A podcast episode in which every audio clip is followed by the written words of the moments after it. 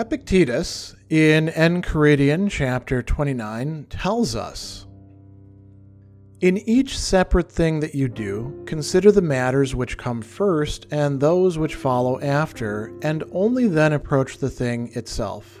Otherwise, at the start, you will come to it enthusiastically because you have never reflected upon any of the subsequent steps, but later on, when some difficulties appear, you will give up disgracefully.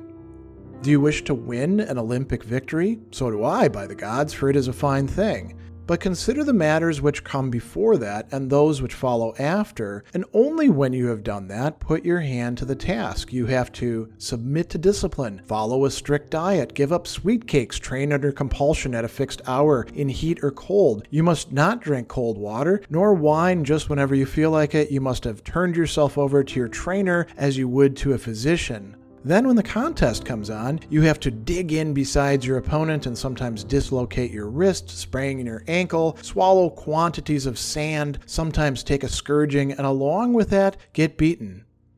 After you have considered all these points, Go on into the games if you still wish to do so. Otherwise, you will be turning back like children. Sometimes they play wrestlers and again gladiators, sometimes they blow trumpets, then act a play. So, you too are now an athlete, now a gladiator, then a rhetorician, then a philosopher.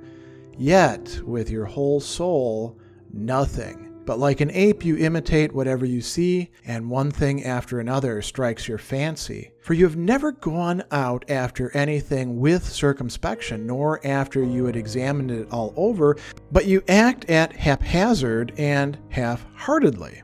This is some really good and often needed advice from Epictetus, and notice that he's actually calling attention to two different but related problems for ourselves. We need to think through what our desires, our initial desires, our enthusiasm are leading us to embrace as possibilities or options or ideals for ourselves on the one hand. And on the other hand, he says that we also need to pay attention to and watch out for our tendency to shift from one thing to another, not to settle down on one particular option, but, and he says we're like children in this, to play act at one thing or another. And then once we've gotten bored with that, or discouraged, or tired, or something else has caught our fancy, we shift to something else. And notice that in describing this, he goes from being an athlete, a gladiator,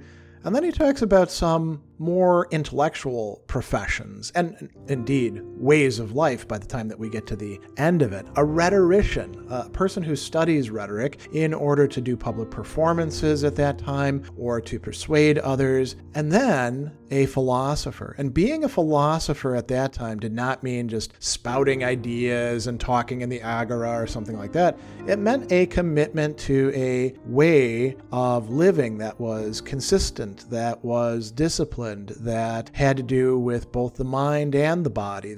That would involve certain sacrifices, or you might say prioritizations. So, this is actually great advice, not just about if we wanted to do philosophy and improve our lives in that way with some sort of intentionally structured way of living, it really is great advice about anything else. You think about gym memberships, for example, there is a reason why gyms make so much money at the start of every year because people make New Year's resolutions that they're going to go to the gym every day, and so they re up their gym membership or they get a new gym membership and maybe they go in a few times and they meet with a trainer and then they don't continue it. And we could come up with a million excuses why that's the case. I'm too tired today. It doesn't fit my schedule. I don't like the way the locker room smells. You know, it can be as silly as we like. I don't like people staring at me as I'm on the bike because I'm not in great shape.